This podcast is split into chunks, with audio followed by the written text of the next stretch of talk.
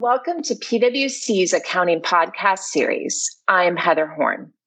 Today's episode is a first for us. It's part two of a discussion on equity method accounting that we started on Tuesday. However, similar to many serial TV shows, don't worry if you missed Tuesday's episode. You can jump right in with today's, and then perhaps you'll be inspired to go back and listen to the introduction. For this discussion, I'm joined by PwC partner Matt Sabatini we recorded this conversation before we all started working from home, so you may notice our improved sound quality. And perhaps anticipating our new focus on positivity, I actually asked Matt a question at the end about what he likes most about working at National. It's pre COVID 19, but I think still very valid. So, with that, let's get started. So, Matt, thanks for joining me in the studio today. So, then why don't we move on to some common misconceptions about the equity method? And I have a couple to ask you about, and then I'm sure you have a few to add. So, why don't we start with basis differences? And I think this is something that trips so many people up. There's a lot of confusion about them and how to deal with them. So, what can you tell us? Yeah, absolutely. And, and frankly, if you had stopped listening to this podcast five minutes in, I probably would have misled you because what I said was the basic model for applying the equity method is picking up your proportionate share of the earnings so if I own 25%, I could take 25% of the earnings. Or losses. Or losses. And, and, and OCI. OCI, right. Yes. Um, what's the way I might have misled you, right, if you had stopped listening is you don't stop there, right? Because what happens when you buy into an equity method investment, um, you're, you're recording it at your cost to acquire the investment in most cases, right? We can talk about a couple of exceptions. So what you've paid to acquire the equity method investment is what goes on your books when you're debiting equity method investment on your balance sheet. Okay. The underlying investee didn't have a remeasurement event for its balance sheet. So it's just marching along doing its accounting based on its historical mm. numbers, right? So I might have paid $100 for my 25% investment. That doesn't mean that the investee changed their financial reporting at all. In fact, they can't right? So I have a basis of 100. The investee has a basis, whatever its historical basis was. Sometimes it's well below that if it's been around for a while. Um, and I have to account for that difference, right? So what I paid that 100 for is can be divided up into the underlying assets of the investee. In fact, you have to do that, right? So you have to specifically identify what you paid for. Um, and so if, you know, fixed assets, for example, at the investee was recorded at a low value and part of my $100 payment was a reflection of the fact that it increased in value or that its fair value is higher than its reported book value, that's my basis difference that I attribute to property, plant, equipment right? Same goes for intangibles. And those mm-hmm. intangibles might not even be on the books right. of the investee. They might be unrecognized intangibles. So I would think about that. So it's it's almost like you're doing a purchase price yeah, allocation. purchase allocation, yeah. As if you had done a business combination and you're keeping track of that in your memo accounts up above. So then can you have goodwill? Yeah, oftentimes you will, right? So you're going to take that $100 that you paid and you're going to try to identify all the basis differences, but any excess purchase price over identified assets, intangible, intangible, is going to go to your equity method kind of goodwill account, which again is just in that one line of equity method investment. You're not going to report it separately on your balance sheet. Right. But you are going to track it. Yeah, you need that, some good books and records to support it. Absolutely. And and that's not going to be amortized, right? The the other basis differences about intangibles and around property, plant, and equipment, you're going to amortize that. So when you're picking up your proportionate share of the income or losses, you're going to add or subtract to that based on depreciation or amortization. Okay, and so then that would be following the depreciation live that the the equity method investee is using, or how do you determine what lives you should be amortizing over? Similar to a business combination where you're applying purchase accounting, you're going to come up with a useful life mm. for the mm. asset yourself. Um, okay. It may be consistent with what the investee is doing, um, but again, the investee might not even have the intangible on its books. Right. So it's a situation where you're, you're going to have to do some diligence and understand um, what that life is that you're going to amortize it over. So getting into the equity method is not an escape from applying the purchase allocation method, I guess, of accounting at, on day one. It's not, and it's um, it's something I think that catches a lot of investors by surprise because you know a lot of times it's going to involve the um, uh, expertise of a valuation professional. Mm-hmm. Um, so sometimes you have that ability in house, sometimes you don't. Um, depends maybe again about how material the investment is, whether or not you're going to take that on yourself or you're going to hire somebody to help you do it. Um, but it's certainly it's certainly something to think about when when you're getting into these because it creates complexity, it creates resources, yes. resource needs, I should say, right? Right. Uh, and, and can cause delays in terms of getting your initial accounting all set up and ready to go.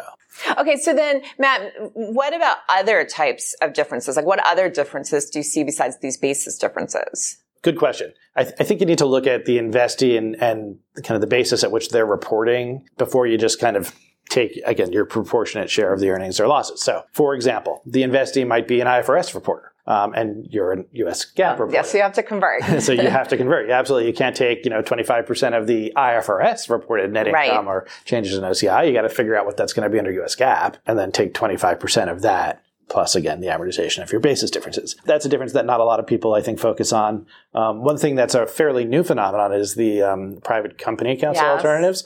So you might see a situation where your investee is amortizing goodwill. If you're a public company investor into an investee that's amortizing goodwill, you have to reverse that. So, what, regardless of what private company uh, council alternative they've undertaken or adopted mm-hmm. at the mm-hmm. investee level, you have to reverse the effects of that when you're doing your equity method pickup. But then, do you have to convert all their accounting policies to public company accounting policies? Not necessarily, right? So, it, it doesn't requ- the equity method doesn't require um, 100% matching of accounting policies. So, you can have an investee on LIFO if you're on FIFO. That's okay. But for a private company where it's actually prohibited for a public company to adopt that, that's something that you should keep an eye on. Okay. Right. The other thing I'd say is, and, and this goes to your question, right? If there's industry specific accounting mm-hmm. that the equity method investee is using, you're actually required as the investor to maintain that industry specific accounting. So we mentioned earlier investment companies. Um, if you're a corporation that has an investment in an investment company and they're recording their investments at fair value, you would retain that in your equity. And you would carry that up into your share. Okay. You got it. Okay, that's helpful. And then maybe move on to another topic where that I know can trip people up and that could be important again with sort of the economic volatility we're having right now. When do you stop picking up losses from an equity method investee? Now I've noticed you always refer to gains, so I do. you have a very positive frame of mind, but there are obviously cases where you're dealing with losses. So how do you deal with that? my experience is that our clients only invest in companies that there you go generate income. Um, no, in all seriousness, those equity method losses are certainly the other the other um, side of that coin, right? And the general concept around equity method losses, and I'm stressing general concept because we're going to go into exceptions, are you stop recognizing equity method losses when the basis of your equity method investment is reduced to zero. Okay, so that's a general concept is that you don't take your equity method negative, which is different than non-controlling interest. Mm-hmm. Everybody thinks non-controlling interest is the opposite of equity method. So everything you do equity method, you also do NCI. You can take NCI negative, not equity method accountants, right? Okay. So, but we, we do have situations where there's an exception. The first major exception to that is when you hold other interests in the investee entity. So you might have a common stock or in substance common stock investment, but you've also loaned money to the, uh, investee. You maybe own a preferred stock in the investee. In those situations, you would then kind of pick up a proportion of the losses from the investee based on what ownership level you have in those other instruments. Okay, you might have to explain that a little more. No problem. Right. So let's let's use a simple example where I own common stock and I've taken my proportion of the equity method investment losses to zero. Zero. But I also own uh, preferred stock. Right. So if my preferred stock is on my books at a positive number, usually it is. Let's say it's at 100 after I exhaust my equity method investment, which I had on the books previously to zero, I'm going to start taking losses against that preferred stock method. There's a couple methods to do it, and they're both somewhat complicated. Um, one method might be just to look at the actual capital structure of the investee, think about who owns all that preferred stock, which is now starting to absorb some losses. Yeah. And based on your ownership percentage of that total preferred stock um, tranche, start taking losses in that in that manner. The other way is a more complicated method, and it's it's based on kind of hypothetical hypothetically li- liquidating the investees' assets at their book value and then seeing your claim on those assets. Yes, I'm going to get you back for another episode to talk about HLBVs. So, so then Matt, you gave some examples of uh, types of instruments that you could have with the entity and when you would, that you would continue to recognize losses. But are there any other cases that you would? Yes, there are. So um, one situation where you might continue to recognize equity method losses would be would be when you have a commitment to fund um, the investee on a go forward basis, right? So that commitment could either be explicit through maybe a shareholder agreement where you and the other shareholders have agreed to fund uh, losses over time, uh, or it could be implicit um, where you have a stated intention um, to fund those equity method losses or that investee. Uh, another example of implicit obligations might be technological um, dependency on the investee, right? So that that investee is developing or has developed technology or IP that is um, instrumental to your continued operations. Mm. In that situation, you, one might think that you're going to continue to fund even though you've brought your basis down to zero. One other situation would be if the return to profitable operations is imminent. Um, that would be a situation in which you can continue to recognize losses take your equity method negative with the anticipation that it would unwind in a relatively short order because um, you'll start picking up gains. Okay, so then before we move to our last topic, maybe wrap up our misconceptions. Anything on the impairment method that you want to talk about? Yeah, absolutely. So equity method investments, they're subject to an impairment model that's um, referred to as the other than temporary impairment model, right? So if you have a decline in value of your investment that's other than temporary, you're going to write down your equity method investment to, to its fair value at that point. Obviously, it's going to be very subjective when that decline is other than temporary. The, the steeper the decline in value and the longer that you anticipate uh, recovery to take, obviously the more evidence you have that it's that it is an other than temporary decline, you should be taking an impairment charge. One thing to think about is if the investee takes impairment charges on their um, assets, you're going to be picking up your proportionate share of those impairment charges through your equity method pickup. And yes, you have to do that, but you also have to think about how that impacts your basis differences. So the investee might be impairing an intangible asset that you have on your books for a different value than they have.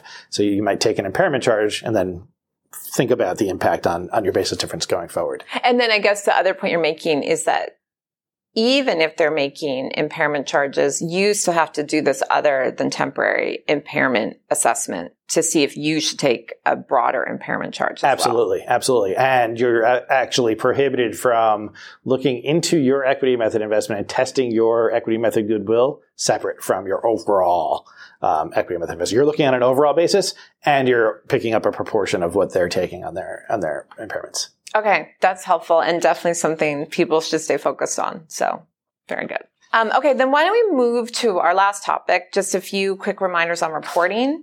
And I know one question that always comes up is what happens if you can't get your financial information timely? Yeah, good question. So, a, a lot of companies um, actually avail themselves of the opportunity to use a lag in picking up um, their equity method impacts in their financial statements. So, generally speaking, it's it's it's no more than three months, right? We use that as, by analogy to the guidance in the consolidation world when there's no real guidance in the equity method world about how far you can go. Right. Generally, it's no more than okay. three months, and, and you know that generally is sufficient time for the investee to be able to close its books um, and and report its numbers up to the investors. Usually, there's more than one investor yes. right, for them to be able to do. Um, not only enough for them to figure out if their equity method pickup, but to also assess, you know, changes in the equity or capital structure of the investee, whether or not the investee had any capital transactions like selling additional shares or buying shares back, and all of the things that could complicate equity method. Um, the three months, you know, is usually a. Uh, it should be enough time. Absolutely in, in doing your uh, your lag reporting, you should never do it for more than a, 12 month period in terms of your equity method pickup, right? So you should be limiting yourself to at the most an annual period in your pickup if you're doing reporting annually. If you're doing reporting quarterly, you're going to do only a three month period. Okay, and I guess maybe that led me to think of another question that's probably also a topic for our next podcast. But so something happens in the lag period. So you are 1231 year end and you're picking up their numbers as of September 30th, but you know they had a major loss in the fourth quarter. How do, do you have to do anything with that? Yes. So good question. Okay. And it does come up a lot. Okay. Um, you, you are required to give recognition to any kind of significant or material items that you know occurred during the lag period. Um, but when I say recognition, I don't necessarily mean recognition through your equity method pickup. There's two ways you can give recognition to that event. One is by picking it up in your equity method investment. The other is through disclosure. The fact that you might be differing for one event from your general lag reporting for your right. equity method creates a lot of complexity. Yes. Um, so a lot of people default to the disclosure as a way to handle those, but it's really facts and circumstances driven. Um, and you know, different events, significance, materiality may weigh into which way you decide to go.